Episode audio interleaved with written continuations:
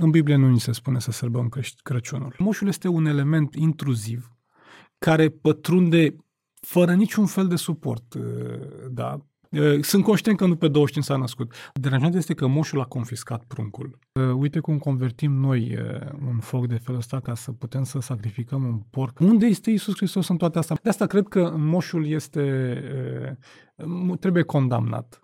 Porcul era sacrificat pentru zeul Saturn să ridicăm un, uh, un semn de întrebare, dacă se permite. Scrie Sau... undeva în Biblie să nu, tăiați porci de ziua mea? Din contră spune să nu mănânci porc. Deci în Biblie spune clar să nu te atingi de el că e necurat. Repelul este cuvântul. Spun, potrivit poruncii a doua, nu voi închina decât în da. duh și în adevăr. Nu mă voi închina în fața unor obiecte. Hai adică... să verificăm totuși ce am moștenit, ce valori am moștenit, care sunt, uh, care este, să zic, rădăcina lor și uh, dacă merită să o ducem mai departe sau nu. Cred că ar trebui să folosim ocazia. Ocazia în sine, indiferent ce dată este și de unde vine data aceasta. Pentru că nu este o chestiune de, uh, să zic, uh, de aspect moral în sine. Și să ne oprim, să ne simplificăm și să reflectăm mai mult, poate să, să găsim mai multă liniște în perioada aceasta. Dublu Sens, un podcast realizat de Adriel Răducan. Te salut și mă bucur mult că ne urmărești pe canalul nostru Dublu Sens. De data asta avem un episod special care se ocupă de tema care ne animă pe toți în zilele astea și anume sărbătoarea Crăciunului. Vorbim despre Crăciun și în reclame și pe YouTube o grămadă de discuții despre asta. Acum nu știu dacă neapărat din perspectiva pe care noi o vom aborda, dar cu siguranță că ne ține ocupați, ne ține aglomerați, poate că pe unii dintre noi ne ajută să ne relaxăm, pentru că e o sărbătoare când avem liber de la serviciu sau de la școală, de la facultate. Nu știu cum te simți tu acum, cel care ne urmărești. Noi suntem uh, cu puține emoții, dar în același timp bucuroși că putem discuta despre un subiect care e actual. Dacă nici acum nu vorbim despre sărbătoarea Crăciunului, atunci când? Cel care este alături de mine e cunoscut deja de voi, cei care urmăriți podcastul de mai mult timp. E vorba de pastorul Ovidiu Băluță. Salutare Ovidiu, bine ai venit! Salut Adriel, mă bucur că sunt cu tine. Și eu mă bucur foarte mult. E deja al patrulea, nu? Episod. Cred că da. Al patrulea episod pe care îl filmăm împreună. Am așa o bucurie că ai acceptat să discutăm despre tema asta, mai ales că e extrem de Ehm, de greu de abordat un subiect când toată lumea e cu ochii pe el. Exact așa a fost uh, cu războiul din Ucraina, de exemplu, când a pornit războiul și toată lumea vorbea despre asta. Și sunt convins că noi filmăm puțin mai devreme, suntem în 12 decembrie când filmăm, dar uh, în momentul în care tu ne urmărești, deja uh, suntem în acele zile care e frenezia asta așa și cu cumpărăturile și cu cadourile ce înseamnă pentru tine Crăciunul, Ovidiu? Sau nu știu, cum, cum ai receptat păi, de-a lungul timpului sărbătoarea asta? Am uh, uh, gustat, o să zic, uh, cumva indirect. Vin dintr-un uh, mediu creștin care nu a sărbătorit uh, în mod clasic uh, perioada aceasta sau Crăciunul ca sărbătoare. Uh, și totuși uh, de-a lungul timpului am putut să beneficiez de o atmosferă uh, plăcută, de o atmosferă care, indiferent uh, pe ce, din ce, eu știu, credință vii sau felul în care privești sărbătorile religioase sau cât de religios sau nereligios ești, este o, este o perioadă din an uh, plăcută, pozitivă, luminoasă și mereu uh, de așteptat, să zic, sau o aștepți cu, cu plăcere. Ehm,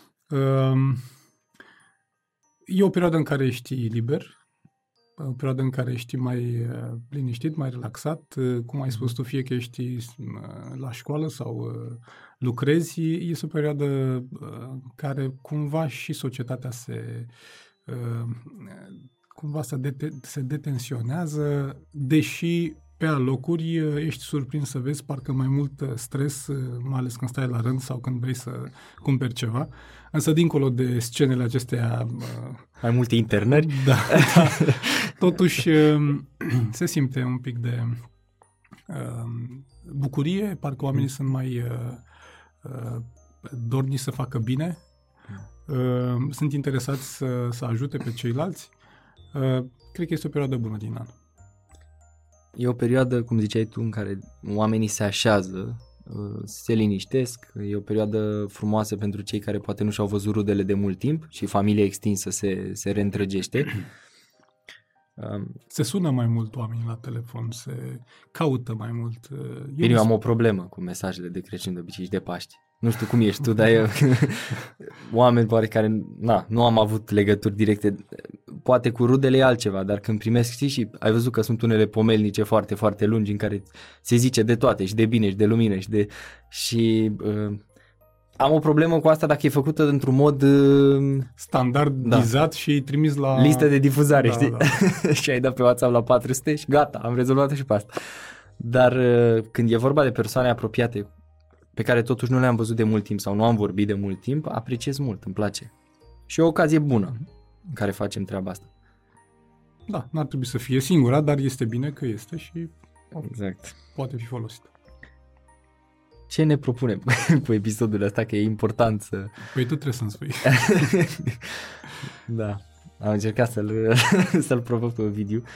Eu o să zic de la început, ceea ce ne propunem este să nu, să nu fim absoluți să fim uh, nici relativi, ci să fim cât se poate de flexibili, discutând despre un lucru care poate fi în anumite zone pus în zona gri, în care nu ai, nu e doar alb și negru, sunt multe nuanțe când vine vorba de sărbătoarea Crăciunului. Pe de altă parte, trebuie să ținem cont că e o sărbătoare religioasă înainte de orice altceva. Asta mie mi se pare important. Când noi am discutat despre episod, tu mi-ai zis, n-ar fi mai bine totuși să chem un istoric sau să chem pe cineva care are o anumită competență în zona asta, știe cum a... Nu, pentru că eu consider că fiind o sărbătoare religioasă are legătură cu un pastor sau un preot sau cu cineva care e din zona clerului, na, ca să fiu așa uh, pompos în exprimare. Uh, deși noi tinerii în ultimul în ultimii ani, așa, simt că ne raportăm la Crăciun mai mult de, nu zicem Christmas, mai mult Xmas, știi? Adică e fain că vezi bradul și pui un, un cadou acolo și îl iei și îl desfaci și te bucuri și e ceea ce îți doreai sau vezi luminițele și wow, Craiova e în top nu știu cât în Europa. În Trei am înțeles. Târguri de Crăciun, nu? Da. Și că am bătut Austria acum după... Merită, nu? da, da, da, cu am Schengen. reușit măcar cu asta. măcar, măcar asta, da. în Schengen am intrat. Și pe lângă asta sunt veșnicele moluri. Dacă acum târgurile de Crăciun sunt în mol, asta e de fapt bucuria. Te duci, cumperi, tot felul de reduceri, na, te întâlnești cu toată lumea, că toată lumea e acolo.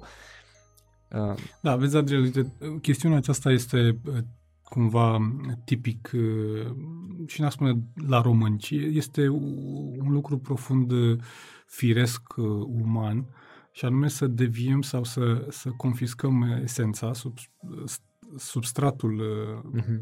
acestei sărbători și să uh, umplem acest gol cu lucruri care atrag, care sunt, uh, să zic, pe gustul uh, firii omului, dar care jefuiesc practic uh, ce este cel mai important. Și de asta se comercializează foarte mult, orice se speculează și sărbătorile chiar religioase vedem că în ultimii zeci de ani în România au, s-au transformat foarte mult și vedem că foarte mult pe panta asta a comerțului și a unor uh, speculații, să zic, de piață, uh, ele se, se transformă în ceva consumerist, în ceva care să, să, să, să scoți profit din, din treaba asta. Adică își pierd practic uh, valoarea și scopul și mesajul. Uh, și probabil că vom vorbi despre lucrurile astea la un moment dat, pentru că sunt foarte multe elemente și același lucru și la Paște. Da, da, da. da. da păi sunt, facem și la Paște. sunt, uh, practic, uh, elemente care, care sunt puse în plan secund sau în umbră și alte lucruri care te miri de unde sunt, de unde au apărut, ce e cu uh, simbolul ăsta, ce e cu celălalt, de ce facem asta, de ce... În ce evanghelie găsim iepurașul sau... Da, sau cu moșul cum rămâne sau lucruri de felul ăsta care uh, apar tocmai din, uh, uh-huh. din zona asta a faptului că cineva speculează tot și transformă, schimbă, manipulează. Ok. E un subiect sensibil.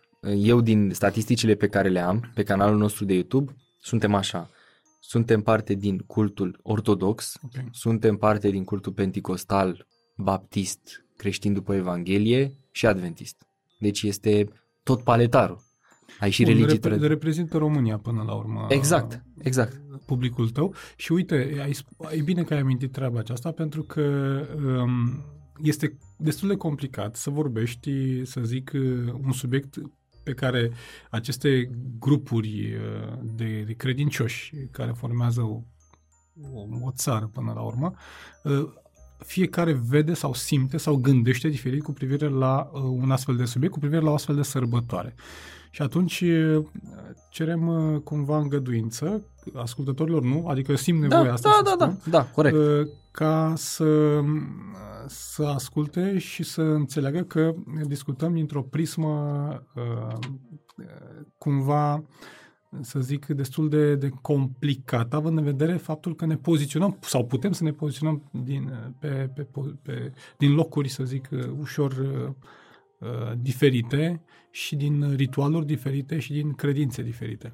Și poate că vom călca vă vom călca la un moment dat pe călcâi sau pe vârful piciorului. Pe bombeu, da. Pe bombeu, fără să vrem treaba asta. Adică noi nu o facem în mod voit. Podcastul ăsta nu e făcut cu dedicație pentru nimeni și nu are legătură cu vreo ofensă la adresa cuiva. Dacă cineva simte treaba asta, poate să fie sigur că nu e personal și e pur și simplu și cred că ar trebui ca să reușim să, să facem o diferență între ceea ce este, să zic, ar putea să fie acceptat biblic sau pe o bază biblică, biblică uh, sau de respins tot pe o bază biblică și să filtrăm cumva cu echilibru, cred că e Corect. un cuvânt important pe care merită să-l subliniem, uh, cum ar trebui să se poziționeze credincioșii creștini uh, vis-a-vis de această sărbătoare care nu ne este stipulată cumva în Sfintele Scrieri. Mm-hmm. Adică nu ni se spune să o păzim, nu ni se spune nici să nu o păzim. De fapt, este o tăcere uh, care poate să ridice discuții și semne de întrebare. Nu, nu știm ziua când uh, s-a născut Mântuitorul, așadar 25 decembrie este o chestiune uh, să zic, convențională, uh-huh. una care e o moștenire istorică, dar nu este o, nu reflectă realitatea nici de cum. Și cred că aici Bănuiesc că majoritatea suntem de acord cu aspectul da, acesta. și știm. Toată lumea a realizat da, că 25 da. decembrie nu este ziua nașterii Mântuitorului. Așadar, um, cred că merită să, să abordăm cu, cu rațiunea, da, să zic, des, cu o minte deschisă, cu uh, o bază cât se poate de, de scripturistică și, de asemenea, echilibrat uh, subiectul Corect. acesta. Asta, eu unul asta mi-aș dori să reușim la final. Sper să foarte, foarte bine că ai menționat lucrurile astea. Um, un, un singur lucru voiam să mai spun înainte să începem efectiv și să discutăm despre asta. Cred că e foarte important ca uh, în timp ce discutăm să avem mintea deschisă să găsim adevărul, nu adevărul meu, adevărul altcuiva, ci să găsim adevărul. Și atunci, în momentul în care, atât cei care ne urmăresc, cât și noi, în momentul în care ajungem la poate un adevăr mai înalt decât îl credeam noi, să Vedem dacă asta poate să schimbe în vreun fel perspectiva noastră despre sărbătoarea Crăciunului și ne poate ajuta automat să ne raportăm poate un, cu o nuanță diferit față de ce a fost până acum. Okay. Vreau să începem așa, ex abrupto, discutând despre rădăcinile istorice și teologice ale Crăciunului. Da, am zis că e o sărbătoare religioasă. De unde a început Crăciunul? Adică care e rădăcina istorică? Pentru că dacă nu știm de unde vine, nu știm nici încotro ar trebui să meargă. Începuturile creștinismului sunt uh, sunt uh, extrem de importante pentru a înțelege multe fenomene care se petrec astăzi și pentru a înțelege, uh, de fapt, creștinismul pe care noi uh, la care noi ar trebui să ne raportăm și pentru a înțelege anumite modificări care apar în timp, pentru că de-a lungul secolelor creștinismul s-a modificat s-a transformat. Pe de o parte, aș, am putea spune că este de așteptat ca orice ideologie sau orice mișcare să suporte de-a lungul secolelor, mileniilor chiar, niște schimbări. Însă, pentru că vorbim despre o credință care pretinde și crede că este deținătoare a adevărului unui Dumnezeu creator, atunci este foarte important să avem cumva o gândire mereu uh, bazată pe un adevăr revelat, și mă refer aici la Biblie, și de asemenea să comparăm cu realitatea care este în momentul de față în biserică și să pentru că sunt diferențe colosale până la urmă între ceea ce spune Biblia și ceea ce multe biserici uh, afirmă, trebuie ca să o luăm pe fir în jos în istorie să vedem ce s-a întâmplat. Iar primele secole în creștinism sunt uh, extrem de importante și merită un studiu aparte pentru că acolo s-au întâmplat uh, evenimente care uh, cumva um, schimbă ma- major multe credințe. Da, da, da, da, da. De acolo s-a produs o anumită da, divergență. Da, exact. E, în primele două, trei secole, e, sărbătoarea creștinului nu a fost. Și asta nu, nu spun. Eu nu spun... Deci Crăciunul nu era Nu, nu, nu n-a fost sărbătorit Crăciun, Crăciunul în primele... Gândiți-vă că aproape 300 de ani Crăciunul n-a fost sărbătorit. Okay. Creștinii nu, nu, nu sărbătoreau lucrul acesta. Acum, și condiția în care era Uh, să zic, erau credincioși era una foarte uh, dificilă, pentru că știm că uh, au fost secole de persecuție, oamenii uh, credincioși și creștini căutau să scape viața, căutau să, să-și păstreze uh, și mureau pentru credința lor, adică pentru ei uh, a crede însemna până la urmă să, să decidă, să ia o hotărâre dacă renunță la o credință sau renunță la viața lor. Greu ne putem imagina treaba aceasta pentru că trăim într-o lume foarte diferită. Tu ai părerea ta, eu am părerea mea, fiecare cu părerea da. lui și ne respectăm. Și ne respectăm, mai există o toleranță, mergem înainte, da. Însă nu, așa, nu a fost așa tot timpul. De aceea uh, plecăm de la gândul acesta că um, la început nu a fost sărbat. Um, de asemenea,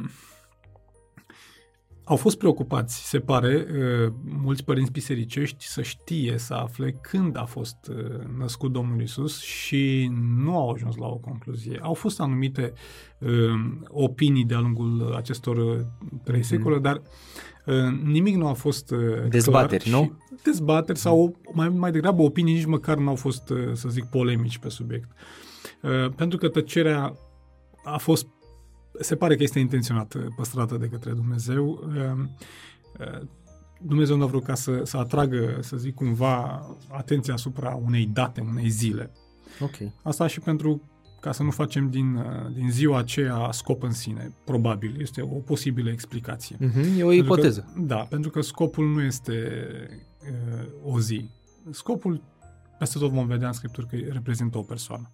Și pe Dumnezeu mm-hmm. nu l-a mhm. interesat aspectul acesta. Și adevărul nu e o idee, ci o persoană. Ce este o persoană. E, Asta este, e o diferență foarte mare față de gândirea grecească a vremii, de exemplu, care uh, tot timpul căut, era căutătoarea adevărului ca idee. Însă Dumnezeu a marcat lumea prin faptul că a venit cu un adevăr în carne Eu sunt adevăr. Da, Eu sunt el cel este absolut. Mm-hmm. Da? El nu are niciun fel de limită ca Dumnezeu încarnat, uh, ca Dumnezeu care uh, se jertfește. Și rostește adevărul. Ne întoarcem puțin. Se întâmplă după în perioada secolului IV să apară uh, sărbătorile, sărbătoarea aceasta a Crăciunului. Um, interesant, la scurt timp după ce creștinismul devine credință uh, legală. Uh, oficial în Imperiul Roman, nu? În Imperiul Roman, da. Uh-huh. Constantin cel Mare după 320-321, uh, când legalizează uh, creștinismul, uh, apoi favorizează și este implicat în mod direct și în a introduce cumva sărbătoarea aceasta. Um, deci eu știu de la istorie că da. el la un moment dat a dat un edict, nu mai știu dacă era 313, ceva de genul ăsta, da. când el a schimbat efectiv religia oficială a Imperiului, da. trecând la creștinism, dar ce mi s-a părut foarte interesant e ca și cum acum în România suntem 98% ortodoxi sau Da. 99% și dintr-o dată președintele ar spune toți vom fi ca mine, adică luterani. Mhm. Dânsul e luteran, Da, da, da. Claus Iohannis. Da. Și într-un context îmbibat de religie ortodoxă, acum toți trebuie să devenim luterani. Da, în- se poate întâmpla treaba aceasta dacă ne transpunem cumva în acele uh, timpuri. Gândiți-vă Ok. că era un regim uh, uh, absolutist, un regim în care uh, nu era o democrație ca astăzi. Oamenii, dacă nu făceau uh, potrivit cu, cu decretul uh, unui cezar, da, nu neapărat că ajungea la uh, Mhm. pedeapsă capitală, dar uh, pierdea anumite avantaje și păgânii, dacă ne, ne întoarcem puțin uh, și reflectăm la mentalitatea lor, păgânii erau genul de credincioși care ascultau de zei sau ofereau zeilor uh, anumite ritualuri Ofrande. sau ofrande sau uh, o fă- o făceau din frică Mhm. sau din uh, dorința de a câștiga de pe Recompense. urma lor anumite recompense, cumva un favor, uh, te pui bine cu zeul. Adică e o chestiune foarte mecanică în care uh, vrei ca să obții uh, ceva pentru interesul tău propriu și dacă e nevoie să aduci o jertfă, o faci. Mhm. Sau dacă trebuie să îți cere ceva zeul, mai de frică, mai că îți convine, nu-ți convine, dar pentru a obține recoltă bogată, uh, să zic, protecție și așa mai departe, uh, faci anumite comportamente. De care Zeii ești sunt convins sau mai capricioși, puțin. sunt răi, sunt... Trebuie să fii atent cu ei, să nu-i Mhm. superi. Um, E, în condițiile acestea, uh, când vine Cezar și dă un decret uh, de schimbarea credinței, uh, așa cumva în masă, adică un efort uh, destul de, de major, da, sau de a schimba gândire, tradiții, cultură, Eu m-am botezat, religie, acum și voi. da, atunci uh, putem să înțelegem că treptat s-a petrecut lucrul acesta prin faptul că oamenii nu erau foarte, foarte atașați, uh, să zic, uh, din dragoste, din convingeri personale față de zeii respectivi. Um, Bineînțeles că nu le-a căzut uh, bine, dar pentru că ei, dacă nu ascultau de Cezar, uh, pierdeau avantaje, automat, uh, ușor, ușor lucrurile s-au, uh, s-au putut adapta. Da, a fost o perioadă, f- uh, secolul IV în creștinism a fost o perioadă de amestec. Dintr-o dată creștinii au ieșit din catacombe la figurat și la propriu, uh, s-au amestecat cu credincioșii păgâni în templele păgâne și au încercat să rămână creștinii la fel de, de fermi în credința lor. Uh, Cumva o, o- la firul ierbii, poate că și păgânii au încercat să țină și ei la anumite cutume, obiceiuri, da?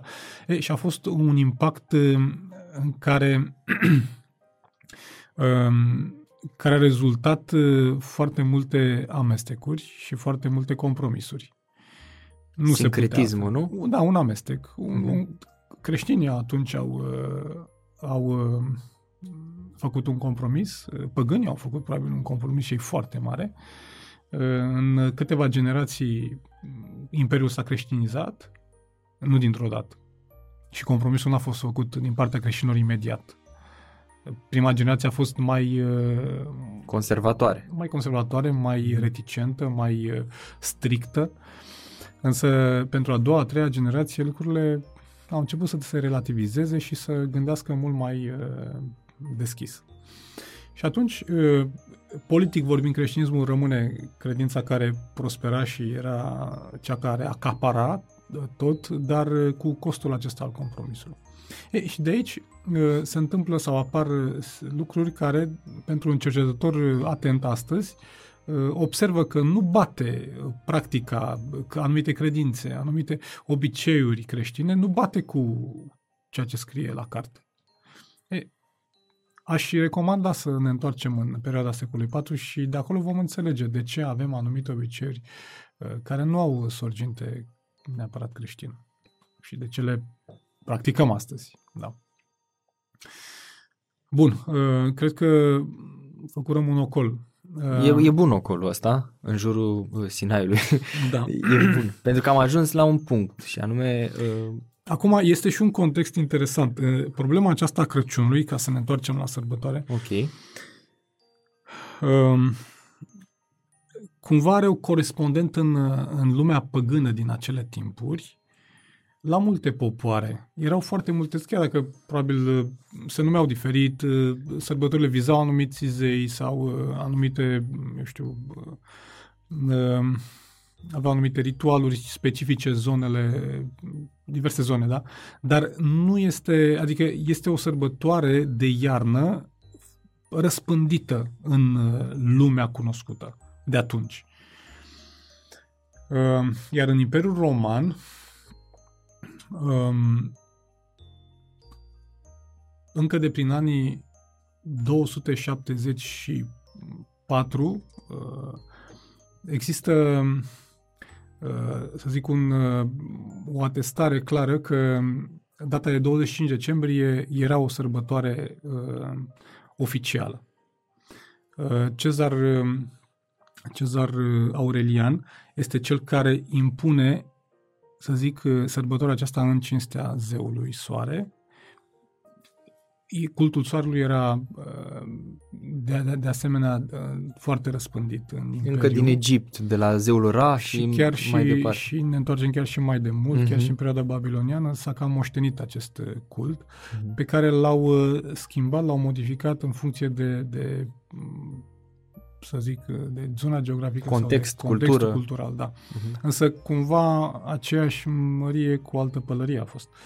În perioada Imperiului Roman, a rezistat acest cult, a fost uh, uh, promovat destul de mult. După aceea, uh, când uh, soldații romani, legiunile romane au plecat, uh, au, s-au, uh, s-au extins foarte mult și apoi la întoarcere um, vin cu o variantă de cult al soarelui mult mai rafinată și care rămâne până la urmă și se impune și anume mitraismul, dar ei îl adoptă pentru că oricum credeau în uh, zeul soare, doar că mitraismul era mult mai uh, ofertant, era mult mai plăcut, uh, venea din zona aceasta persană și a fost adoptat foarte, foarte ușor. Și ajunge ca mitraismul să cuprindă practic cultura romană și să fie practicat la scară largă. Pe data de 20, 25 decembrie se serba acest soare uh, învingător.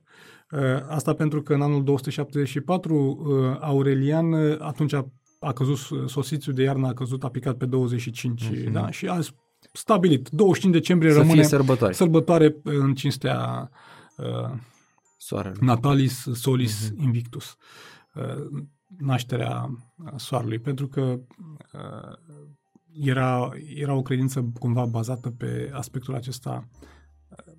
Popor, uh, perioada aceea era o perioadă uh, agrară, preponderent agrară mm-hmm. și uh, cumva prezența soarelui însemna fertilitate, însemna... Sănătate, belșug. Belșug, hrană, da, da. speranță de viață. N-ai soare, n-ai, n-ai viață. Nu. Ei, în momentul în care soarele se naște, renaște din nou, ziua se mărește, așteptăm următorul sezon al primăverii, este un triumf al soarelui. Corect. De aceea îi aducem ofranda. Da, da.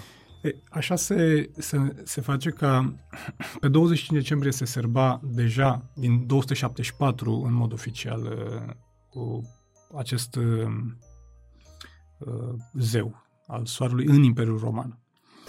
Au fost până în 274 au fost și alte date, adică nu, nu de atunci începe să fie sărbat, da, dar au da. fost și alte date și prin august și prin octombrie, însă cu ocazia de asta, uh, Aurelian este cel care stabilește, primul cezar care stabilește o dată care are răsunet până la noi. Mm-hmm. Da? Și de asta am specificat de 25 decembrie.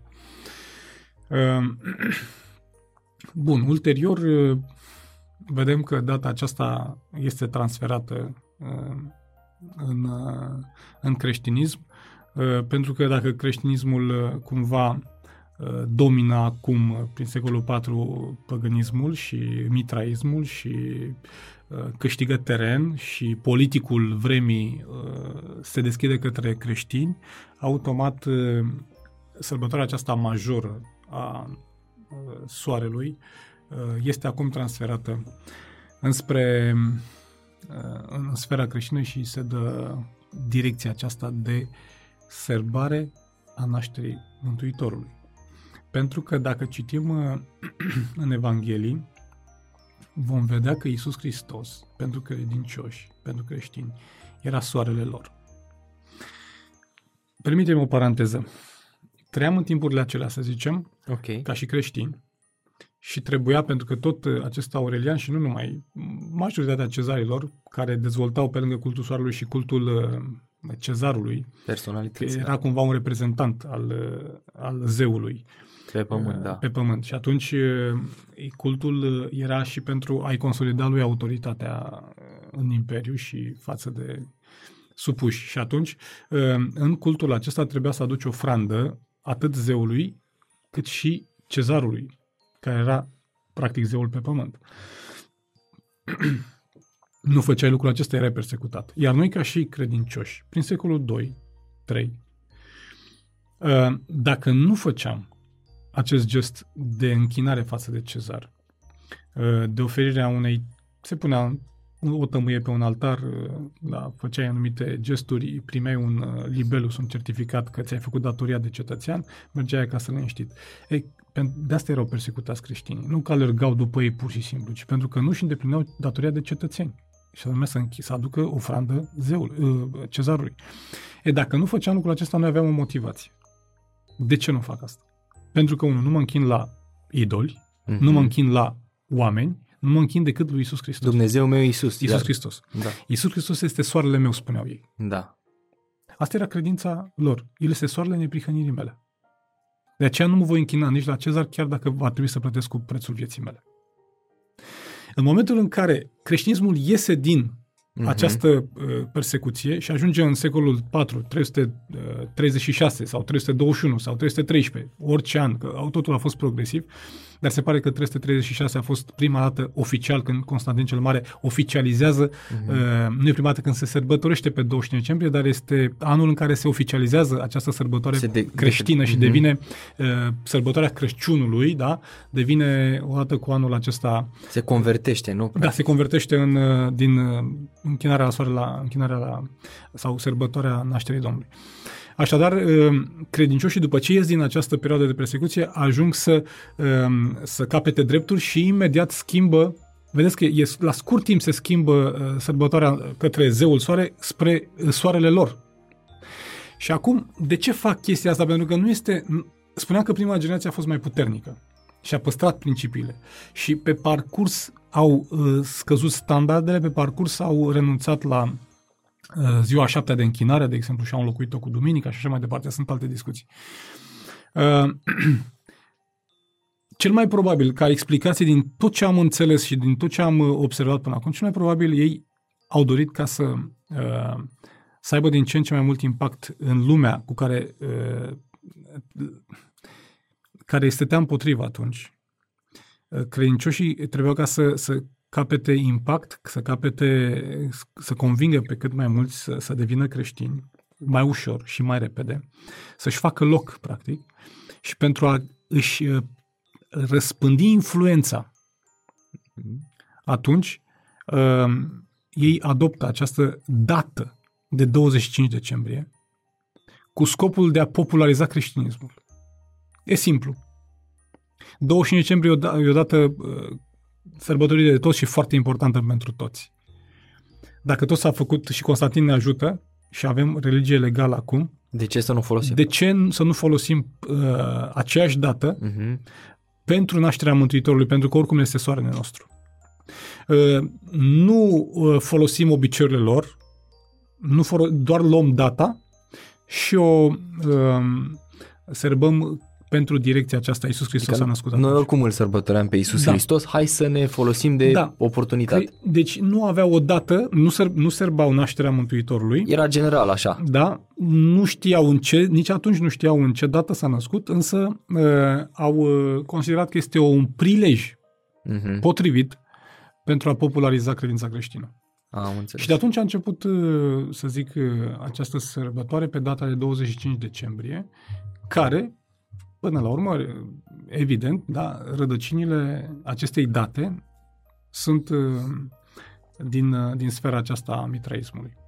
Mai este interesant un alt lucru, că tot în uh, luna decembrie, de pe la jumătatea lunii, uh, până pe 1 ianuarie era sărbat, uh, erau saturnaliile.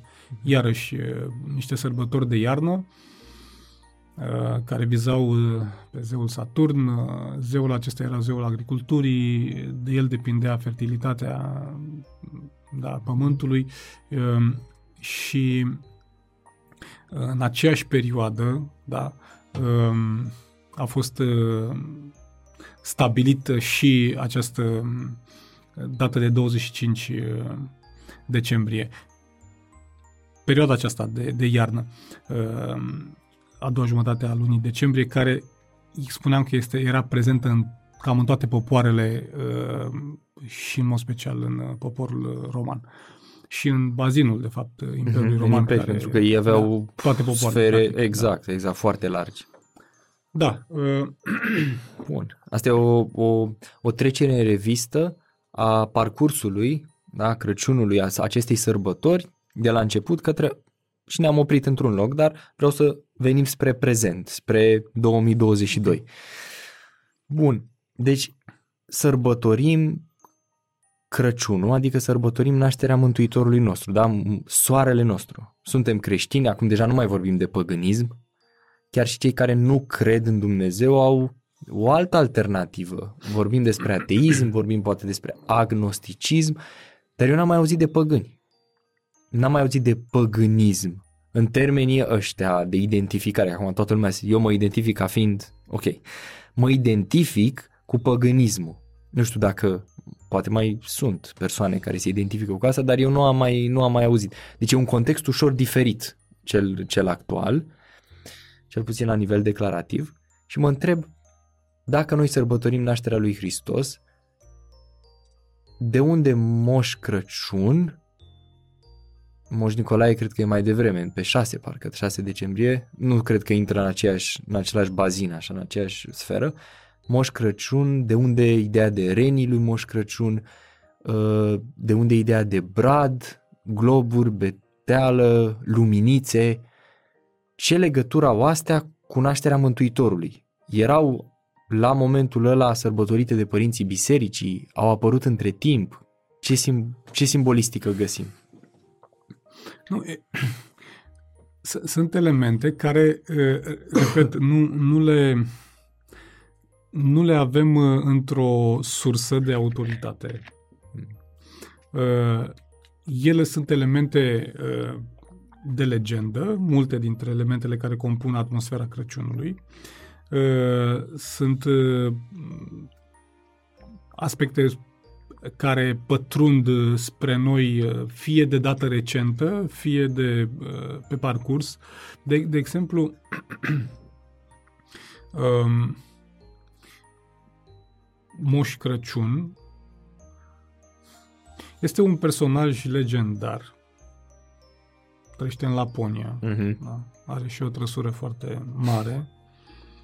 Are și niște spirit duși eventual care îl ajută.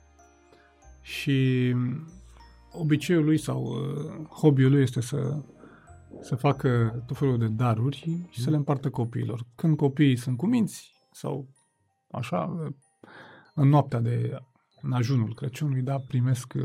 Se strecoare pe horn da. sau nu știu, așa da. știam că... Mă rog, sunt tot felul de, de variante. Variante, da.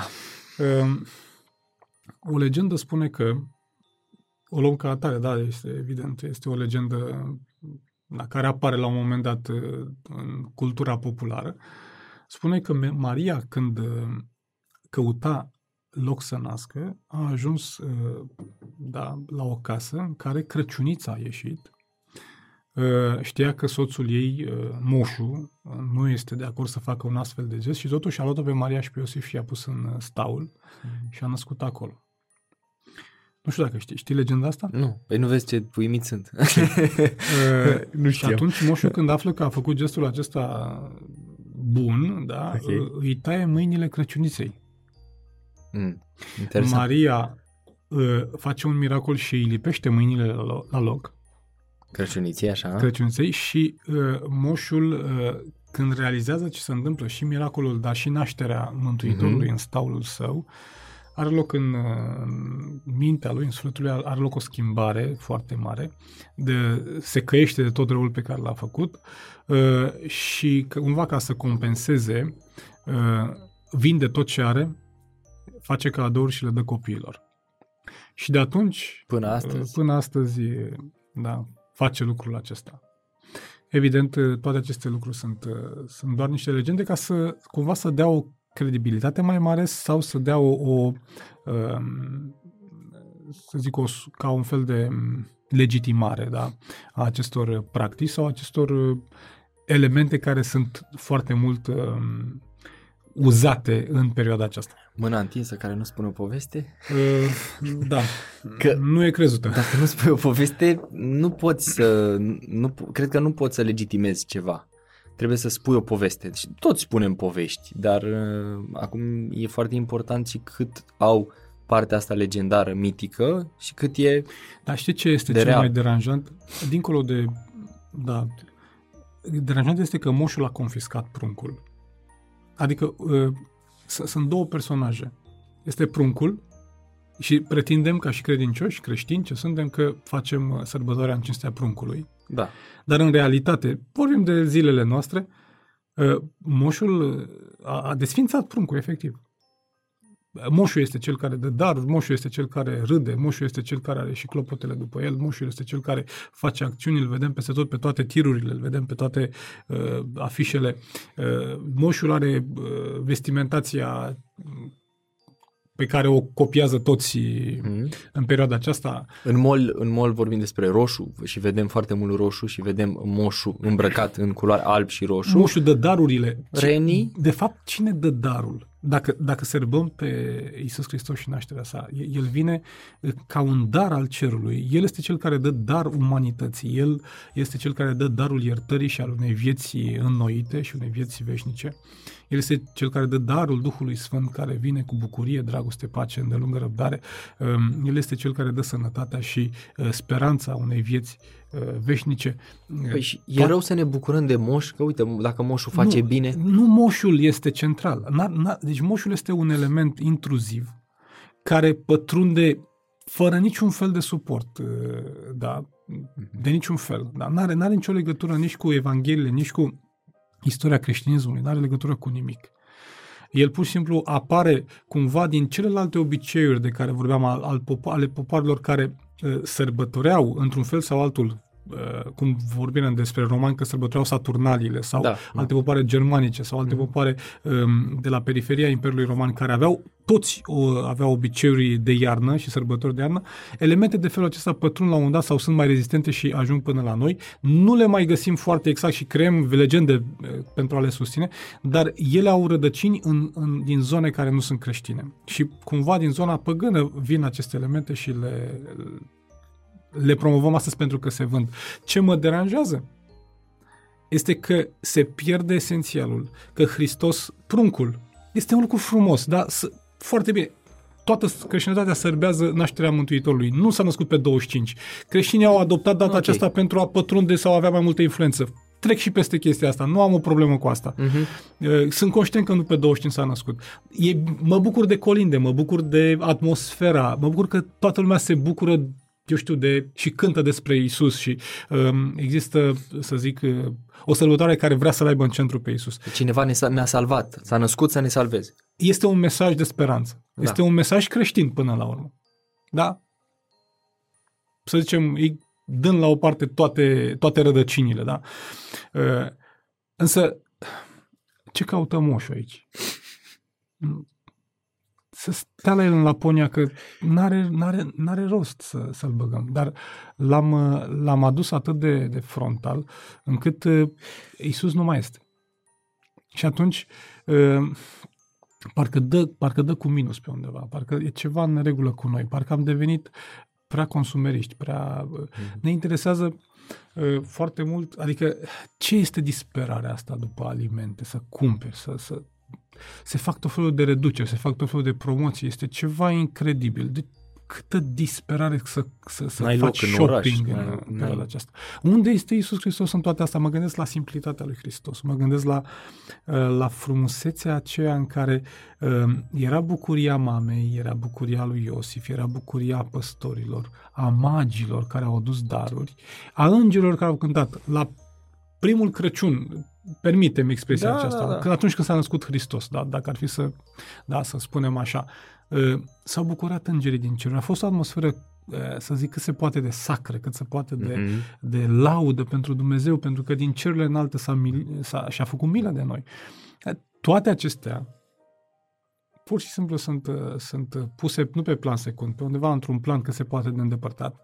Uh, Ai văzut că sunt anumite scene ale, ale nativității uh, frumoase, da, plăcute, puse prin, uh, prin oraș sau într-un mall sau ceva.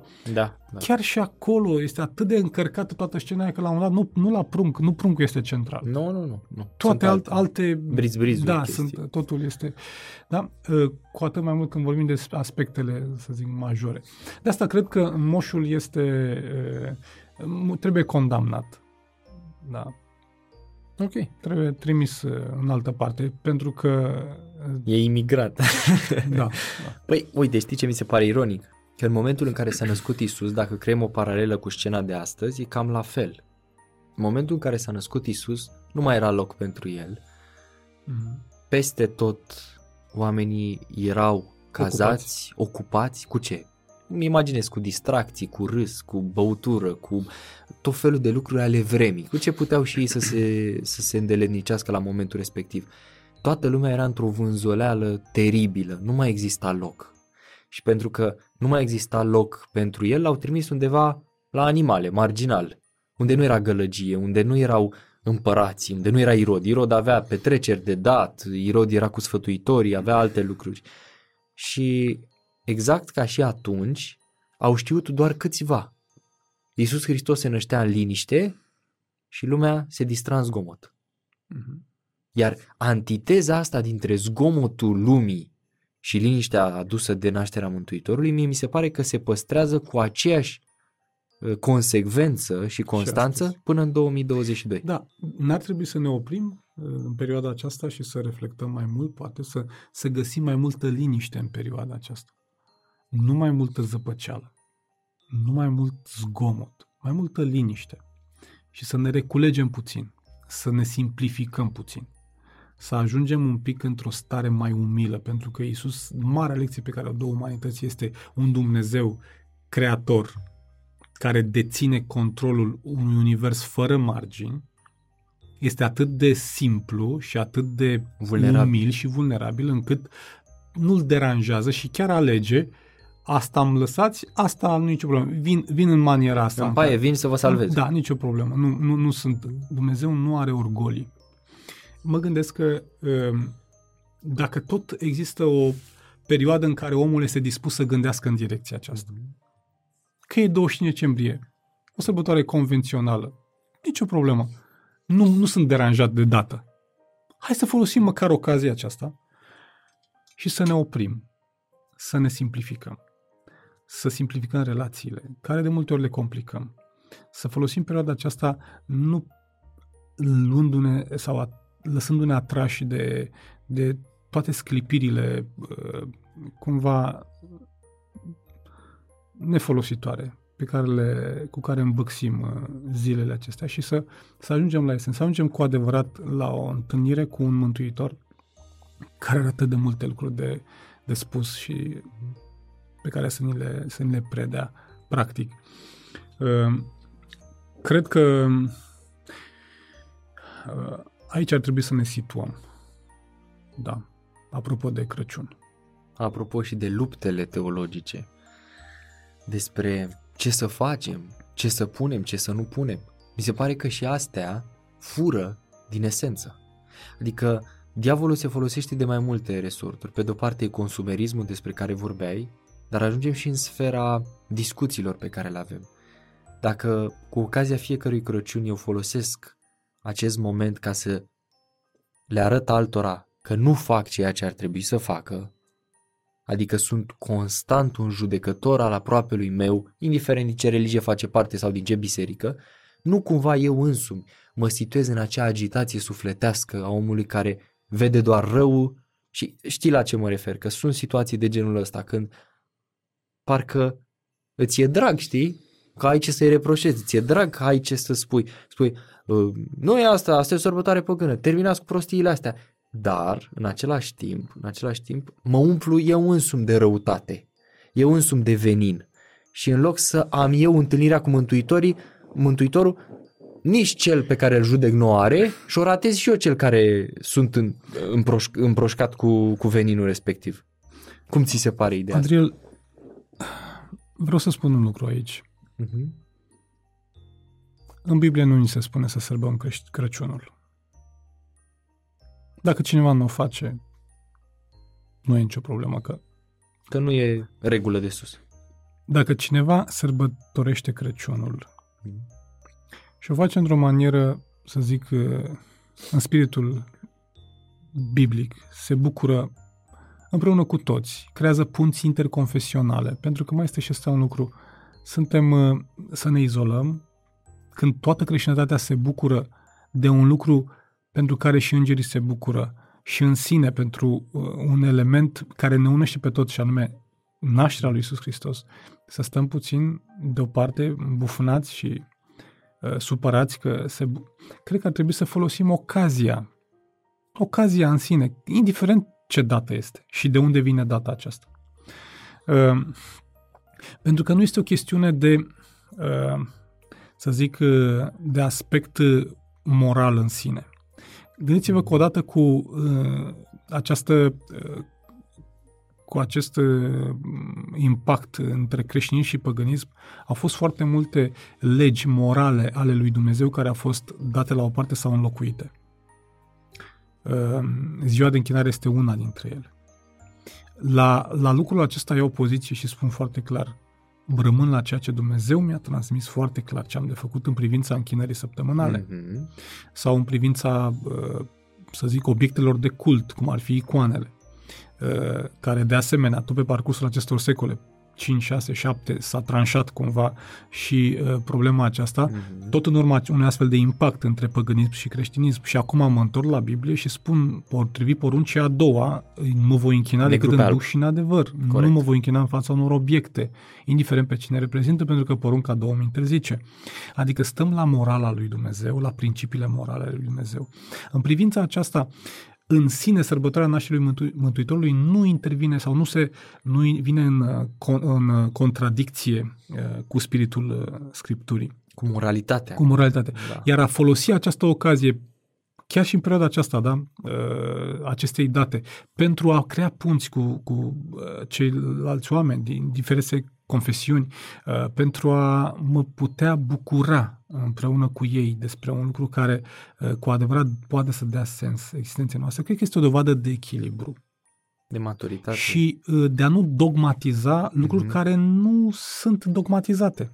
și de a crea punți, nu schizme. punți, nu schizme. Și cred că spiritul să- reprezint uh, confesiunea Bisericii Adventiste. Mhm. Spiritul acesta este uh, uh, spiritul, uh, să zic, credincioșilor adventiști de-a lungul secolelor. Uh, Cei care au marcat adventismul Pionierii bisericii. da, de-a lungul timpului, au fost oameni care au recomandat uh, ca în perioada aceasta credincioșii uh, să se bucure de, de sărbătoarea crești, uh, Crăciunului, să, să se bucure de muzica aceasta înălțătoare a nașterii Mântuitorului, să se bucure de daruri pe care să le ofere uh, altora în perioada aceasta, sărbătorind cumva darul suprem pe care Hristos l-a, l-a dat umanității.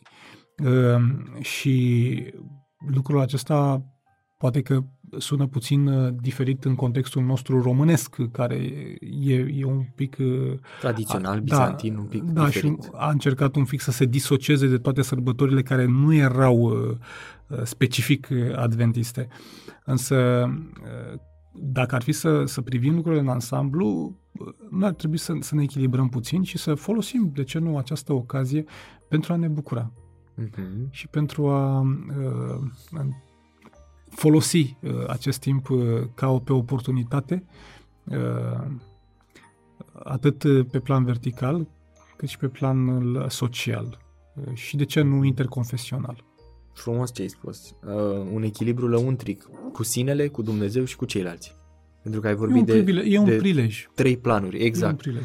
Că se întâmplă pe 25 decembrie și poate se întâmplă și de Paști, poate se întâmplă și cu altă Doar ocazie. folosesc ocazia asta. Exact. Dacă toți, dacă toată lumea e animată de spiritul ăsta, dacă toți uh, pot să, pot să cânt despre nașterea Mântuitorului în februarie sau în uh, august, n-are niciun sens. Toți mă, m-ar considera... Pot, dar nu mai sunt relevant pentru ceilalți și nu mai ajung la inimile lor. Ok. Și atunci folosesc și intru în atmosfera asta Mhm. cu ei și mă bucur cu toții despre asta. Da? Doar că, doar că îi ajut să facă un lucru. Îi ajut Să mute focusul. să focalizeze pe prunc Corect. și îi ajut să lase moșul la el acasă. În sensul acesta, adică Corect, avem, corect. Ceva, să- avem ceva de făcut. Avem în un zi. mesaj și noi vrem să trecem. Exact. Exact. Și, și noi trebuie să spunem mesajul acesta, să intrăm uh, în, în jocul acesta Mhm. și să spunem, haide să ne bucurăm cu adevărat. Vă bucurați, este un, un, un Da, uh, da. colind, nu? Vă bucurați, haide să-l cântăm cu Îmi venea toată să cânt, dar stricam podcast. Corect. Ok. Mi-ai dat așa un impuls. Dar mi se pare foarte interesant cum ai pus problema. Mutăm focusul, ne focalizăm pe esențial, da? Avem pruncul. Da, și nu, e un, nu, nu consider, uh, vorbesc acum în nume propriu, Sigur, da? da, da, da. Nu consider că este un păcat uh, să fac lucrul acesta în perioada aceasta. E, e, Frumos. e, un, e doar un prilej potrivit pentru asta. Și, Și în Biserica uh, Adventistă chiar sunt anumite concerte de, cu da, ocazia Da, anului. în biserica, în biserica finalului pe care de o an. păstoresc avem în fiecare an un astfel de Mhm. concert și invităm, apropo de punțile interconfesionale, invităm oameni din toată aria aceasta de, de credințe să se bucure împreună cu noi.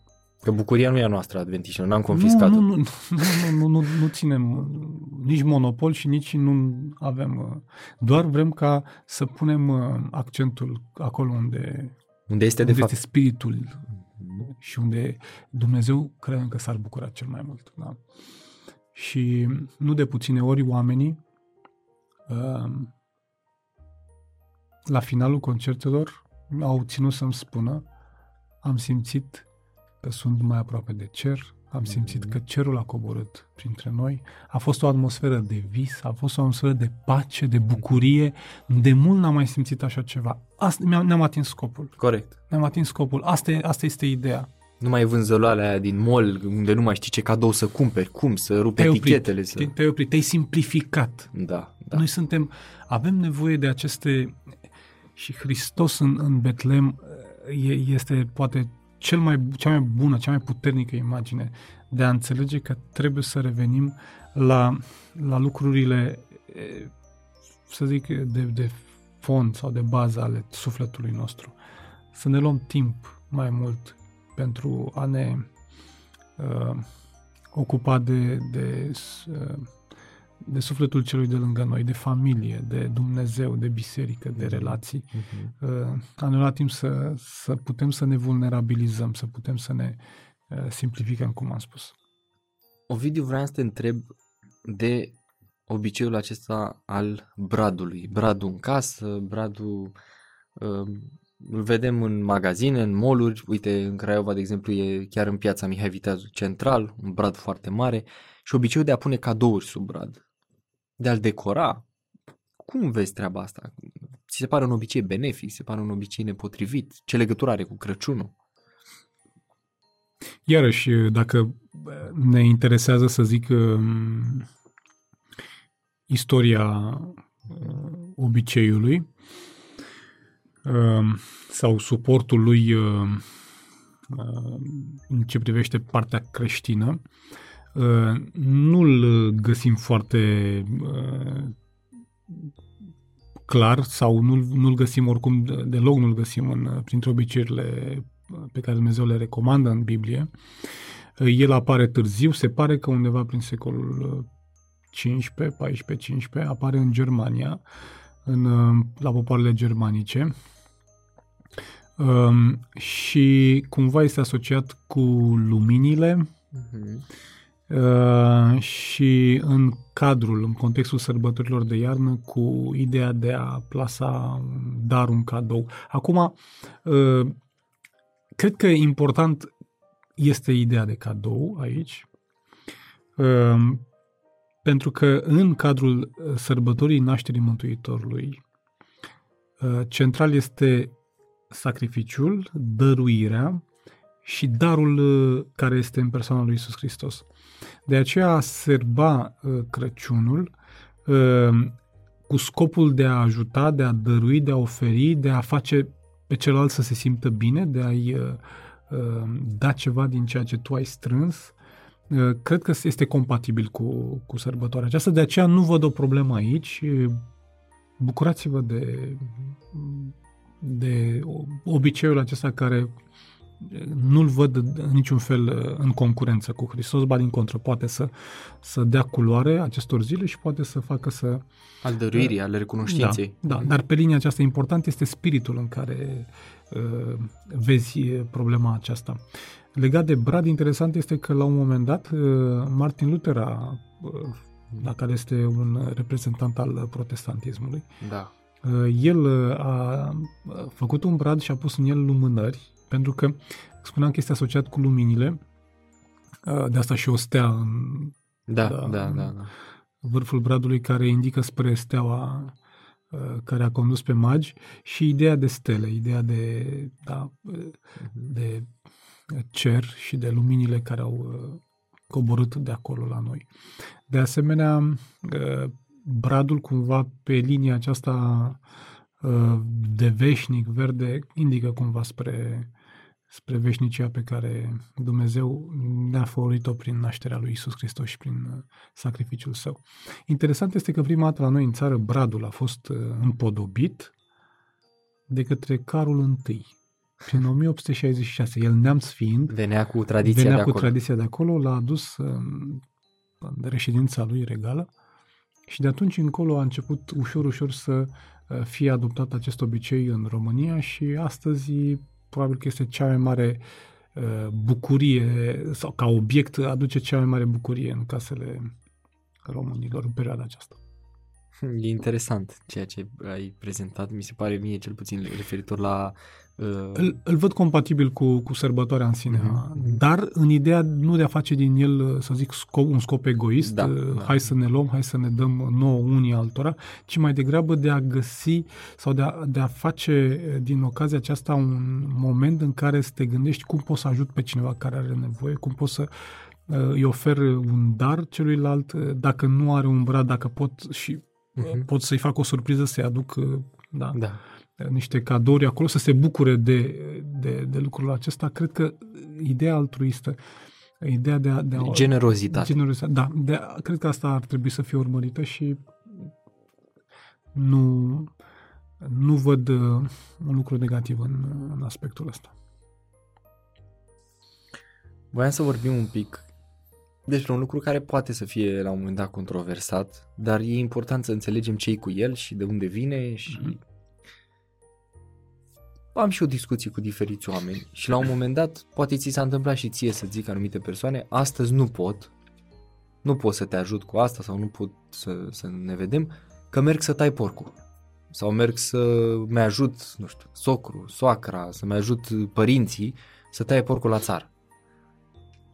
De unde e treaba asta cu tăierea porcului de Crăciun? Că are legătură cu sărbătoarea Crăciunului, nu cu anul nou sau altceva. Are legătură cu sărbătoarea Crăciunului. Este asociată, să știi.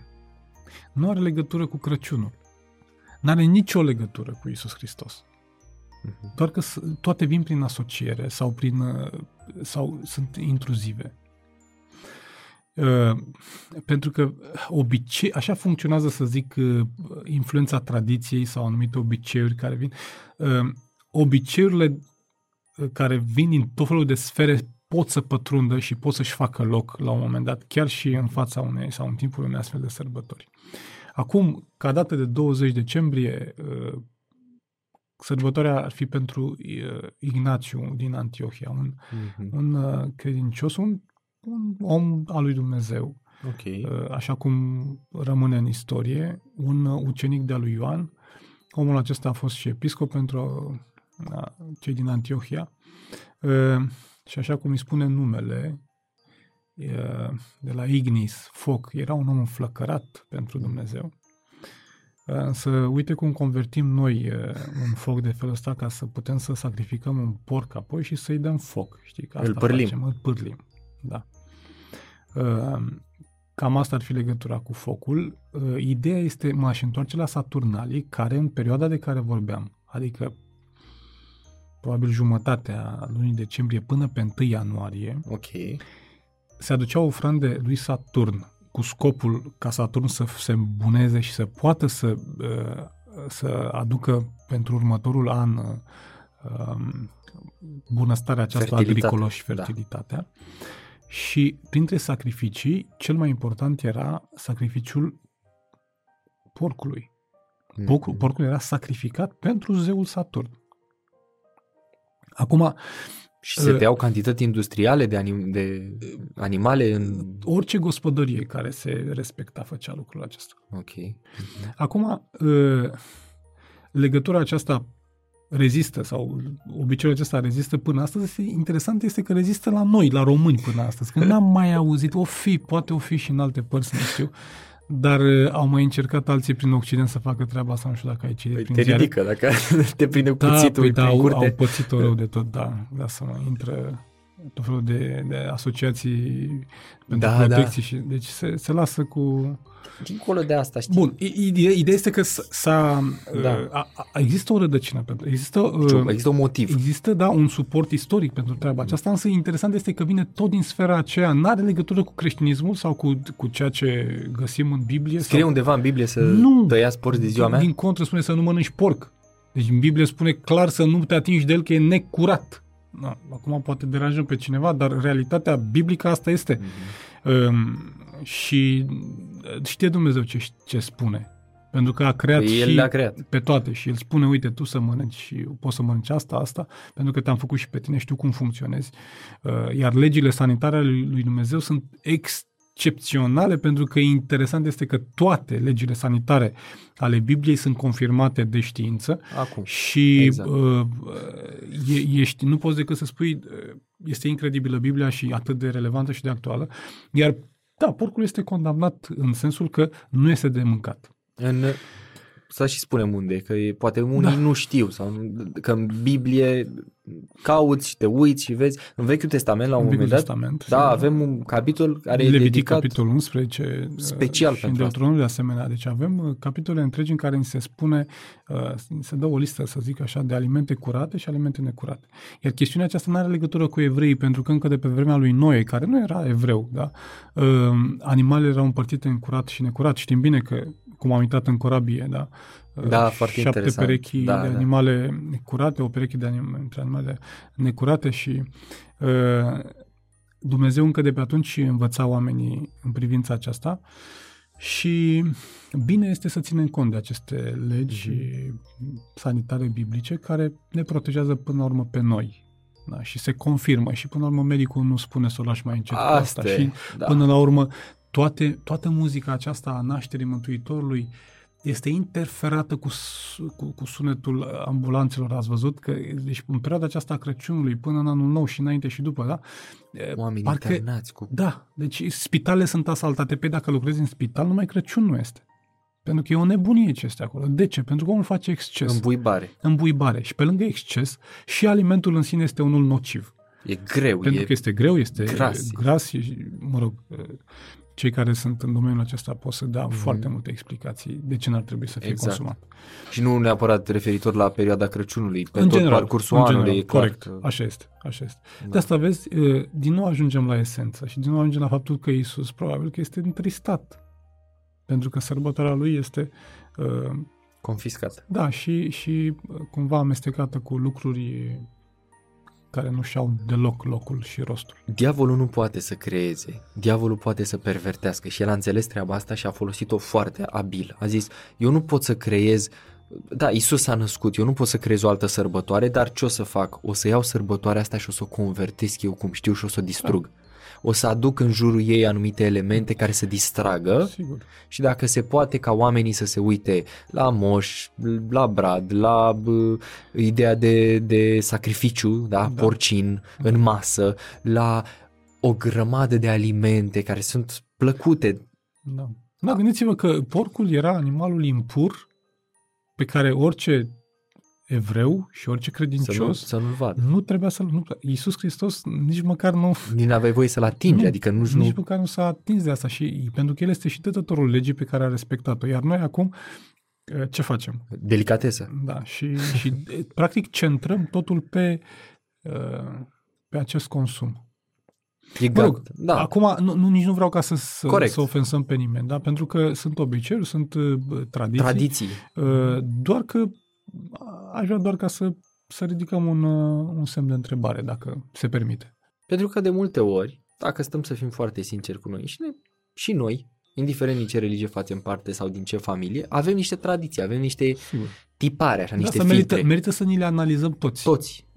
Da? Nimeni nu Pentru e că pot să, am, infailibil. pot să am un, un soi de tradiție care nu este sănătoasă, nu este nici și, m, să zic, m, Dumnezeu nu o cere sau Da, uh, da. poate chiar este împotriva a ceea ce, a unui principiu moral.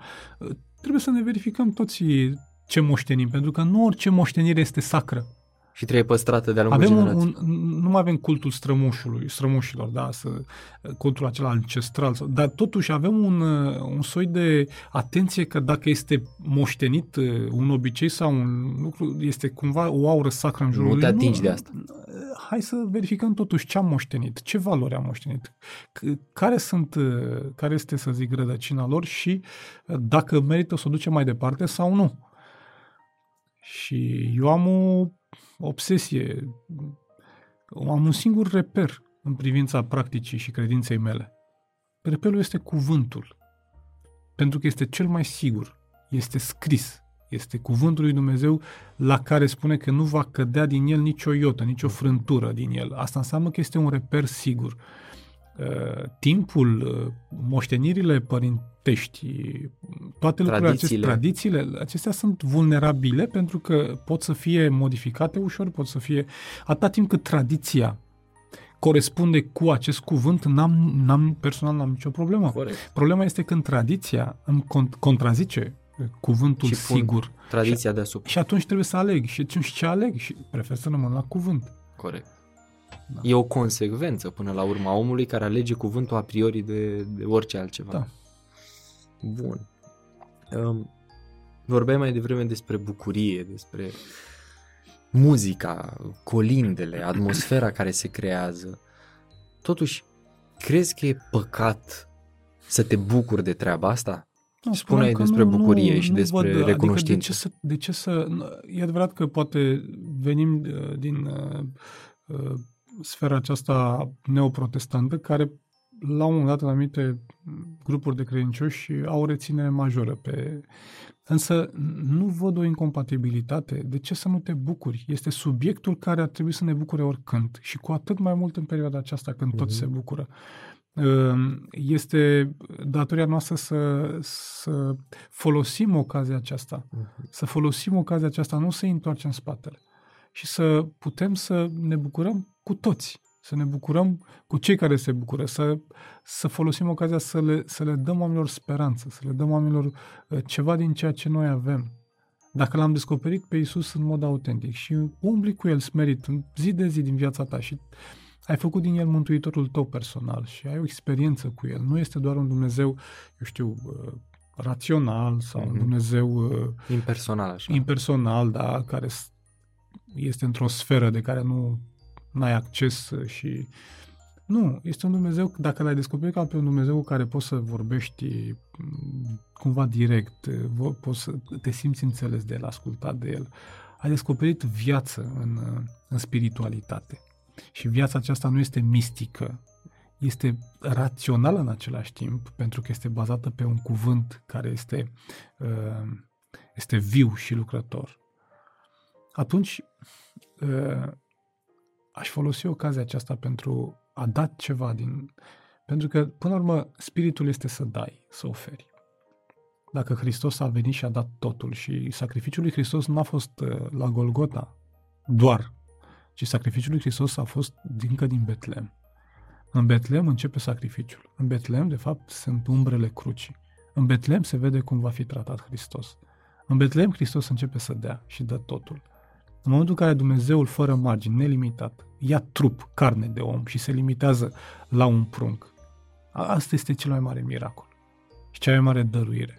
Iar dacă eu, ca, ca și credincios și unul care înțeleg sau vreau să, sau caut să înțeleg, nu folosesc ocazia aceasta pentru a, a mă oferi celorlalți, a da ceva din, din ce am sau din ce sunt, uh, cred că ratez uh, Ratez o poate, întâlnire. poate dintr-o teamă de a nu Mhm. păcătui, de a nu face ceva ce nu scrie în Biblie, uh, ratez uh, o ocazie bună.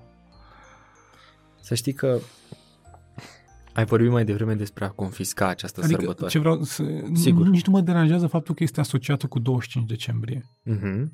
Uh, atâta timp cât, repet, nu este o chestiune morală de bază. Mă deranjează când sâmbătă a fost înlocuită de duminică în aceeași perioadă, pentru că este o chestiune morală. Dumnezeu a spus să ții ziua asta sâmbătă și oamenii au schimbat-o în duminică. Mhm. Se poate cerceta lucrul acesta, se poate verifica. Da, e nu, simplu. nu este ceva care să fie inventat de, de un grup uh, care are un interes anume. Uh, istoric vorbind, uh, datele sunt, sunt clare. Sunt pe masă. Da. Sunt pe masă și oricine le poate accesa. Uh, Asta da, aici nu pot să, să, să, să, să spun nu contează că e duminică, că e sâmbătă sau că țin duminică, că oricum tot aia este. Nu. Nu, acolo intervenim, să zic, flagrant în ce privește ascultarea față de o poruncă clară a lui Dumnezeu. Mhm. În contextul Crăciunului, lucrurile sunt- nu, nu, sunt- nu trebuie să le tratăm ca... E ca un și pic sub- altceva. E altceva. Da. Și atunci preiau uh, bucuria în sine și încerc să, să o trăiesc așa cum, uh, cum cere evenimentul. Ai fost foarte clar și foarte explicit și destul de uh, puțină lume cred că s-ar încurca în cuvintele pe care le-ai, Nu le-ai știu. spus. Da, sper Uh, să nu. și eu sper la fel. Da. Uh, Din punctul meu de vedere, uh, și frica asta constantă, hai să ieșim din zona Crăciunului, din or, orice, pe orice subiect, Ok. frica asta constantă de a nu păcătui, mi se pare că e un păcat în sine. Adică să stau mereu cu frica în sân, aoleu, aoleu, ce fac acum? Are legătură cu fariseismul, cu civilizația iudeo-creștină, dar din zona aia ultraconservatoare. Urmăresc acum cu tinerii un serial The Chosen. Nu știu dacă ai apucat să vezi un pic. Noi am auzit de el, am, am uh, foarte puțin, cred că câteva minute am dat să mă uit, nu am o părere despre, nu mi-am Ok. putut să fac o părere Uh, despre asta. Eu l-am terminat. Mă refer la primele două sezoane, că acum urmează sezonul 3 și ei au anunțat că vor face 7 cu toată viața Domnului Isus. E făcut de niște neoprotestanți, e clar, într-o varia- variantă ușor, nu știu dacă liberală, dar mai deschisă. Da? Însă, înțelegi foarte multe lucruri pentru că ei au luat contextul istoric, au luat contextul cultural, desigur că poate sunt și anumite, da, briz-brizuri pe lângă, trecând peste treaba asta. Ce mi se pare uimitor este că Isus Hristos nu era crispat. Ei nu prezintă un Isus Hristos crispat și îi arată atât de fain pe farisei într-o scenă, și anume scena vindecării slăbănogului de la scăldătoare, Eh, a paraliticului, scuze. El nu putea să se miște de 38 de ani și îi prezintă oarecum istoria de când era mic și ajunge acolo și oarecum îți creează contextul, pentru că în Biblie tu știi, a, e un Da. tip care 38 de ani. Păi stai un pic, 38 de ani, o viață de om. Unii nu te ajung să trăiască atât. Și omul ăla nu se putea mișca și momentul în care Iisus Hristos vine și îl vindecă și reacția fariseilor a fost uimitoare. Merită, găsești scena pe YouTube și cei care vreți să urmăriți, găsiți scena. E uimitor. Și m-a făcut să-mi dau seama de un lucru. Ce înseamnă religia trăită într-un mod strict, dogmatic, într-un mod uh, cât se poate de legalist. Frica aia de păcat care te înțepenește din a face binele. E ca acel om care are un talent și îl îngroapă de frică să nu piardă talentul, de frică să nu păcătuiască, de frică să nu, se, să nu devină impur, de frică să nu cumva să se atingă de, să se contamineze de restul. Pentru că vezi, omul, și înțeleg ce spui, uh, și litera, cred că aici poate să fie înțeles uh, și mai bine în Mhm. contextul a ceea ce tu ai spus, litera poate să ucidă. Ok. Și cred că la asta se referă. Uh, În timp ce legea lui Dumnezeu nu este desfințată, Exact. în timp ce legea lui Dumnezeu este uh, validă și este dătătoare de viață, rămâne ca spiritul uh, legii să primeze și să... Pentru că uh, această lege ar trebui să te facă liber. Nu Cu să te adevărat. robească. E, aici cred că spiritul fariseic, din dorința de a controla, din dorința de a își asigura, uh, să zic, uh, sal, salvarea, Mântuirea. mântuirea lor, încep să devină foarte rigizi, încep să devină foarte conservatori în sensul negativ, în care Mhm. ei caută să conserve totul. um, și Resping să, orice și să nou. Nu mai, da, și să, pentru că fariseul gândește cumva într-o formă în care dacă a împlinit, a bifat uh, litera respectivă a legii, E perfect. nu mai contează nici ce gândește, nu mai contează nici ce simte, nu mai contează nimic altceva. Nici relațiile cu deci ceilalți. poți ca să fii un foarte bun uh, împlinitor al legii, dar fără să iubești. Da, da. Mecanic. Totul meca- Și atunci Hristos vine și sparge aceste tipare și spune, nu, dacă, dacă nu iubești, n-ai priceput nimic și nici nu te alegi cu nimic. Um, În timp ce legea rămâne, el pune accentul pe un spirit uh, care Hmm. este dătător de lege, și anume iubirea. Nu scade standardul, ci îl ridică. ridică și mai mult, pentru că el Asta e. spune, nu doar ca să nu te culci cu o femeie care nu ți Mhm. aparține, dar nici măcar să nu o poftești. Uh, Nu doar să nu, uh, eu știu, să nu ucizi pe fratele tău, dar nici măcar să nu jignești, spunându-i prostule sau Nu doar să nu-i dei o palmă, ci să întorci obrazul. Exact. Să nu-l urăști în inima ta. Adică, la un moment dat, pe ăla care te-a lovit sau ți-a făcut răul, să încerci să-i faci binele. Ăsta, ăsta este standardul legii. Și Hristos nu coboară legea, nu desfințează legea, nu o minimalizează. El, din contră, îi ridică, îi, o, o deschide atât de mult încât stai să te gândești cine mai poate să mai țină legea. Dar aici intervine Harul lui Dumnezeu și Corect. uh, prin Harul lui putem ca să creștem. Și într-adevăr, când vrei să ții legea mecanic, e foarte greu. E extrem de greu și uh, vei ieșua lamentabil mai devreme sau mai târziu. Ai spus uh, despre confiscarea Crăciunului la un moment dat, anul trecut, chiar anul trecut, deci e un an de atunci, uh, un anume Ricardo Simonetti. Nu știu dacă ai auzit despre numele ăsta, dacă îți spune ceva. Nu. E un tip, un influencer, activist LGBT, un tip foarte cunoscut în mediul online și cred că era ceva reprezentant pe la, uh, um, dacă nu mă înșel, Consiliul European sau Parlamentul European, ceva de genul ăsta, pentru diversitate și integrare și așa mai departe. Bun, și el vorbește în general, acolo are, un anumit, uh, are o anumită direcție și cred că poate fi înțeleasă direcția lui. Vorbește despre diversitate, despre toleranță, despre acceptare. Și de Crăciun a fost invitat de o revistă, nu mai rețin, nu mai rețin exact numele revistei, să pozeze. El este un tip uh, transexual, da? a făcut practic tranziția spre a fi femeie, poartă barbă și normal are un partener de sex masculin. Au pozat într-o revistă el fiind Maria, împreună cu copilul pruncul Isus, iar în spate Iosif, partenerul lui. Și a fost uh, această imagine foarte virală la momentul respectiv pe internet, în urma unor presiuni a mai multor uh, denominațiuni creștine, mi-aduc aminte că a fost o așa o frenezie pe internet, s-a scos imaginea. Postase imaginea pe Instagram, s-a scos imaginea de pe Instagram, rețele de socializare oarecum au, uh, au intervenit spunând că este oarecare batjocoră la adresa religiei creștine. Când am văzut imaginea și au apărut normal foarte mulți oameni care au discutat despre treaba asta, am, am fost uh, siderat, am fost șocat, spun sincer, pentru că, na, era reprezentant un toleranței, a iubirii și de fapt își bătea joc de o anumită minoritate. Na, Pentru, uite, de exemplu, minoritatea adventistă, dau un exemplu. Te poți simți jignit de treaba asta, văzând Nu, pentru, cred că pentru Dar- creștini în general. Dar a fost vorba de un- creștinism în general, adică de miliarde de oameni care au fost, au fost afectați. Adică n-a fost vorba de adventiști sau uh, doar de penticostali sau ortodoxi, ci a fost vorba de întreaga creștinătate care a reacționat. Știi că pe linia asta au mai fost uh, astfel de imagini de blasfemie. Chiar și imagini cu referire la sacrificiul de la cruce, Mm-hmm. Da, e un clip muzical, mi se pare. da, sau ceva de care genul. sunt uh, femei crucificate, mă rog, Da. dezbrăcate și... Anumite... Adică niște imagini care pur și simplu lovesc uh, foarte puternic și ca o blasfemie așa uh, urât clară. Uh, și cred că și imaginea aceasta se încadrează tot în uh, categoria asta. Da. Am, atunci am stat și m-am gândit la, la confiscarea sărbătorii, da, despre care discutam.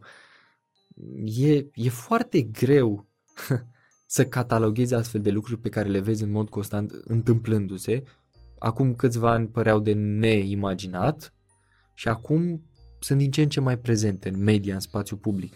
Crezi că ar trebui să avem o anumită raportare la astfel de lucruri? Cum crezi că ar putea să se raporteze un creștin echilibrat la o chestiune de genul ăsta? Nu, nu, nu, nu cred că este sănătos să taci în privința Mhm. unor astfel de manifestări. Adică, uh, având în vedere că este foarte, este o ciudățenie ce se întâmplă în momentul de față în creștinătate, uh, nu mai poți condamna păcatul acesta mm, sau un, un păcat uh, al trupului Da, pentru că imediat uh, poți să fii amendat uh, de Închis toate și- drepturile uh, minorităților. uh, Da. Mhm. Uh, În același timp, uh, toate aceste, uite, cazul pe care mi-ai dat, minoritățile acestea, dacă fac uh, uh, un, o astfel de Ofensă la adresa- da, uh, cred că tăcerea nu este o soluție. Nu, nu, nu cred că Dumnezeu ne cheamă să facem uh, un scandal sau război sau uh, vreo cruciadă. da, sau să devenim uh, violenți sau... Nu, dar uh, indiferent ce se întâmplă, trebuie ca să spunem uh, care ar trebui să fie uh, drumul uh, pe care l-am uh, primit de la Hristos și din Scriptură. Cred că asta este datoria. Mhm. Nu, fiecare om este liber să facă până la urmă și există o autoritate a statului care trebuie să se implice. Sigur, da. Dar rolul bisericii este să spună uh, acolo unde este bine și să spună acolo unde este greșit. Da. Să da. învețe. Să învețe, da. Și să conducă oamenii spre adevăr, adică spre Isus. Cred că ăsta este scopul bisericii. Și în fața unor astfel de, de manifestări, cred că Derapaje, ar- da. da, e un derapaj. Dar pentru că lumea noastră este atât de uh, relativizată și da, sunt, uh, sunt oameni care aplaudă și sunt oameni care uh, devin siderați, cum ai spus, însă uh, biserica nu trebuie să tacă. Mhm. Mai rău este când biserica cochetează cu astfel Da. de manifestări și atunci confuzia este din ce în ce mai mare și n-ar trebui să ne mire pentru că până la urmă astea sunt timpurile, timpuri de confuzie. Vrei ca să vezi clar? Citește Biblia. Corect. Am mai zis asta și în alte podcasturi. Eu nu am început acest proiect și nici cei care fac parte din echipă și nici invitații care vin nu au această agendă să creăm potezuri în Biserica Adventistă, adică să facem adventiști. Nu asta este scopul nostru, ci Dar scopul... eu sunt pastor și nu ăsta este scopul meu. Scopul Ex- meu este extraordinar. ca să le spun oamenilor despre ceea ce am găsit în Biblie și anume o persoană Corect. în primul rând și apoi niște învățături sănătoase, așa cum uh, le, le găsesc acolo. Învățături sau uh, relație cu Dumnezeu care uh, devine dătătoare de sens Mhm. Și armonizează ființa uh, cu Dumnezeu, cu semenii și cu sinele și armonizează rațiunea cu spiritualitatea și face ca totul să aibă, să fie coerent. Crește calitatea vieții. Și atunci scopul oricărui credincios este ca să spună oamenilor despre Isus. Uh, Dacă cineva consideră că este uh, potrivit ca să vină și în biserica unde eu predic și unde eu uh, păstoresc, cu atât mai mult mă bucur. Corect, Dar uh, da. scopul în primul rând este ca să-i dau omului cuvântul. în Pentru că mână și- cuvântul și va direcția. mântui Sigur, și și, cuvântul va aduce aproape de Isus. Sigur, sigur. El este central. Din nou, cent, pe ce pui? Pentru că pot ca să pun foarte mult accent pe, pe confesiunea mea sau pe biserica mea sau pe Proiectul uh, meu, proiectul mine, eu. meu, ce fac eu, ce Da. gândesc eu, Da. ce cred eu și am putea spune că are sens și într-o m- măsură are, bineînțeles, dar de ce n-aș pune accentul și reflectorul pe Hristos? Mhm. De ce nu l-aș pune pe oameni în legătură cu Mântuitorul, nu cu mine? Mhm. Nu vin, nu vin la mine. Că n-ai nevoie de intermediar să ajungi la Nu, Isus. și, și nici nu, nu sunt eu reperul și nu sunt eu sc- să, cel care să-ți lumineze drumul și nu sunt eu sensul vieții tale. Sunt cel mult un, s- un, un semn pe undeva care poate să te ajute, ok, uite, eu am luat-o pe aici, poate te ajută și pe tine să o iei pe aici. Aici este Isus. Aici Da. îl găsești pe Isus. Aici, aici găsești iertarea păcatelor. Aici găsești împăcarea cu, cu Dumnezeu. Aici găsești scopul și sensul vieții. acolo trebuie să-l duc pe om. Corect. Uh, și asta e datoria oricărui om, oricărui creștin. Uh, spune Scri- Hristos la un moment dat așa ca o mare trimitere, duceți-vă și faceți ucenici. Mm-hmm. Ucenicul are un maestru, pe Isus, nu? Iar rostul meu de a fi este ca să-l, să-l ajut pe un om, ca și mine, să ajungă la maestru, la Isus Hristos, la Domnul și învățătorul nostru. Frumos. Mi-a plăcut incursiunea asta pe care am făcut-o, să știi că mai am la final o chestiune importantă, zic eu. Mă gândesc la cei care ne ascultă acum. Spuneam la început și vreau să creez așa un arc peste timp. Cred că avem o oră și jumătate de când am, am început. Um, poate sunt relaxați, unii dintre ei poate că unii au griji, sunt stresați, se gândesc la ce o să fie după, de la 1 ianuarie când, sau 2 ianuarie când încep să lucreze. Uh, Alții sunt cu familie extinsă, se simt bine, sunt la masă. Frumos. Adică am creat așa un- o atmosferă posibilă din diverse case a unor români. Unii sunt în străinătate, alții sunt în România. Ce îi transmite unui creștin și chiar poate și unui ateu, a oricui, nu, nu, nu discriminăm, care ne ascultă acum și este gata să sărbătorească Crăciunul sau e gata să intre în această sărbătoare singur, împreună cu alții, cu sau fără griji, cum spuneam la început. Iisus Hristos um, este singurul care poate să facă să funcționeze uh, armonia dintre noi la cotele cele mai mari. Singurul care poate să ne învețe să uh, trecem peste anumite supărări pe care, ni- sau răni pe care ni le-am produs. Singurul care poate să unească o familie cu adevărat.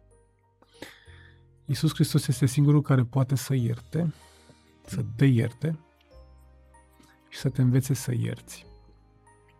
Și dacă tot uh, ești mai sensibil în perioada aceasta a anului și uh, ești mai uh, dispus să, să te gândești la lucrurile, să zic, uh, mari, uh, încearcă să-l uh, să-ți iei timp să vorbești cu Isus. Poate undeva într-o cameră în care nu mai e nimeni, vorbește cu el ca și cum ai vorbi cu cineva care este în carne și oase lângă tine și te ascultă. Pentru că Hristos asta face. Um, De asemenea, aș mai spune că uh, timpul se scurge foarte repede și uite-ne din nou în 2022, la final de an, parcă simțim cu toții că se grăbește ceva și că se, se consumă repede timpul. Um, cred că la fel este și cu viața, cred că la fel este și cu sănătatea noastră. Cred că suntem, Perisabil. da, ca niște cutii de carton maro care au în ele ceva foarte prețios, dar care sunt uh, fragile. De aceea, um, spun asta în dreptul meu, sau pentru mine o spun, da. Cred că ar trebui să, să ne facem o ordine a priorităților mai, mai simt nevoia asta, știi, să, să reprioritizez uh, viața. Pentru că mult prea devreme constatăm că s-a dus timpul. Și mult prea devreme constați că uh, copiii tăi nu mai sunt copii, sunt adulți. Mult prea devreme constați că au plecat, poate. Sau că soția ta sau soțul tău uh, nu te-au uh, simțit prea aproape de ceva timp și timpul a trecut și te-ai obișnuit așa, poate. Nu, cred, cred că este un timp în care să ne întoarcem la Dumnezeu și la oameni. Dacă tot ești la masă de Crăciun cu ai tăi, nu știu, fă mai mult decât să spui bancuri sau să, nu știu, să te lauzi cu ce ai făcut. Caută să, să te simplifici, să nu te acoperi cu niște lucruri eh, care sunt scripitoare, dar care acoperă poate un gol sau poate că o, un eșec. Nu știu. Ia-ți, ia-ți un timp să fii decât tu cu Dumnezeu, golit de frunzele cu care încerci să te acoperi și după ce ai vorbit cu Dumnezeu, vorbește și cu ai tăi. Nu știu, cred că ceva de genul ăsta. Sunt convins că cei care ne-au urmărit au uh, extras din ceea ce tu ai spus esența pentru anul ăsta. Nu doar pentru sărbătoarea Să ne ajute Dumnezeu să, să fie așa. Și pentru tot ceea ce s-a întâmplat anul ăsta, pentru că e și o ocazie așa de reflectare la tot ceea ce s-a întâmplat.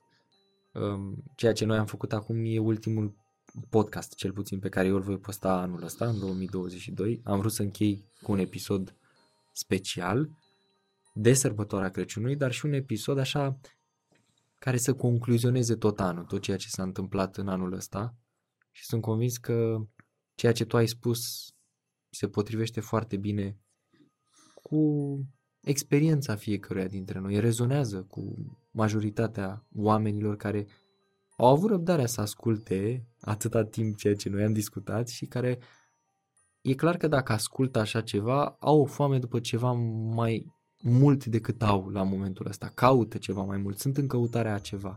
Poate au o lipsă, poate au un lucru pe care și-l doresc ca Dumnezeu să-l l prezinte, poate că au decizii de luat, au neliniști, frământări, nu știu, lucruri de felul ăsta. Da, toți avem. Toți avem. Mulțumesc mult că ai fost dispus să discutăm. Uh, dacă ți-aduce aminte, uh, primul episod de podcast pe care eu l-am făcut a fost cu tine, dar era la o altă masă, tot în același studio. Și mhm. acum încheiem anul 2022, tot, uh, tot Cât timp e de atunci? În 2021, dar nu mai știu să spun, undeva prin septembrie, octombrie, ceva de felul ăsta. Ok, deci un an și un ceva. an și ceva, da, de atunci. Și mi se pare interesant așa sincronul ăsta dintre început și, și finalul anului, cel puțin. Măi, eu cred că faci o treabă bună. Face Dumnezeu prin noi, prin toată echipa. Și da, mă bucur că am ocazia asta pentru că sunt oameni de la care avem ce învăța și care vorbesc pe limba noastră a tinerilor, știi? Mm. Nu în dodi așa. Da. Ok. Um, vreau de acum să-ți spun că încheiem anul așa, dar nu încheiem episoadele, în sensul că vor mai fi și alte ocazii în care mi-ar plăcea să, să discutăm. Nu, nu cred că nici cei care ne urmăresc nu cred că s-au săturat să, să ne vadă dialogând. Au fost câteva teme interesante anul ăsta, vreau să-ți mulțumesc pentru fiecare, pentru că ai dat curs invitații. Nu, nu e un lucru ușor să te vulnerabilizezi, să spui ce consideri tu potrivit la momentul respectiv uh, despre subiecte grele, subiecte sensibile, care pot să atingă, dar în același timp să vindece. Și de asta le și abordăm. Nu ne place cancanul sau senzaționalul, ci ne place să ne, să ne vindecăm și să ne echilibrăm. Vreau să-ți mulțumesc mult.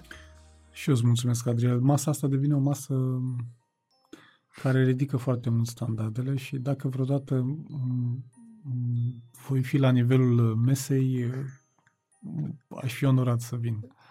Adică, cred că de asta, în sensul ăsta am apreciat uh, podcasturile, pentru că ele nu sunt uh, pierdere de timp. Înseamnă mult, da, ce zici. Și uh, cred că cea mai mare, să zic, um, provocare este că standardul acestor întâlniri pe care le faci e din ce în ce mai mare și sper să, să fiu de folos și altă dată. Mulțumesc dacă, mult. Dacă ating, dacă voi atinge cotele Prieten, că masa, masa, e, masa e, e, foarte versatilă, că e din sticlă, da. e transparentă și e direct proporțională cu invitatul și cu moderatorul. În sensul că ne oglindim în ea. și, și nivelul mesei e în funcție de uh, subiect și în funcție de uh, atmosferă și de idei. Eu am apreciat mult că ai avut hârtiuța la tine, nu pentru că te-ai uitat, că te-ai uitat de foarte puține ori pe hârtiuță, dar asta arată că te-ai pregătit și nu ți-a fost tot una ce vorbim sau ce... Da, sau nu mi-a fost tot una, într-adevăr. Și contează treaba asta. Și asta cred că spune mult și pentru cei care urmăresc că na, nu vorbim vorbim vorbe, știi? Încercăm să venim cu niște lucruri care sunt și documentate în anumite surse. Ok. Bun. Bine. Voi să mai zici ceva? Nu. Ok. Încheie tu. ok, atunci. Uh, suntem deja în prelungiri. Vă mulțumesc fiecare dintre voi sau îți mulțumesc ție celui care te-ai uitat nu doar la acest episod, și pe parcursul sezonului și pe parcursul acestui an, la oricare dintre podcasturile noastre. Dacă ai un feedback pentru noi, dacă vrei să ne transmiți ceva, poți să faci asta pe oricare dintre paginile noastre, dar aș fi recunoscător dacă ai face-o chiar în comentarii pe YouTube la acest episod. Spune-ne punctul tău de vedere, poate unele lucruri care rezonezi sau poate mai puțin, iar dacă sunt întrebări, o să îi le adresez la o video, o să încercăm să răspundem și noi, parte din echipă, dacă ne pricepem sau putem să oferim un răspuns valid. Însă, cel mai important, cred că este mesajul pe care Ovidiu l-a transmis la final. Nu doar în perioada aceasta a Crăciunului, dar în mod special. Să aveți un timp binecuvântat cu familia voastră, cu prietenii, cu cei apropiați și nu uitați că un mesaj de bine, un cuvânt spus la momentul potrivit este excepțional, iar pentru unii oameni e tot ceea ce primesc în perioada asta. Să vă fie bine și să ne revedem în 2023 cu subiecte la fel de importante și relevante pentru voi și pentru noi. Până data viitoare, să trăim cu sens.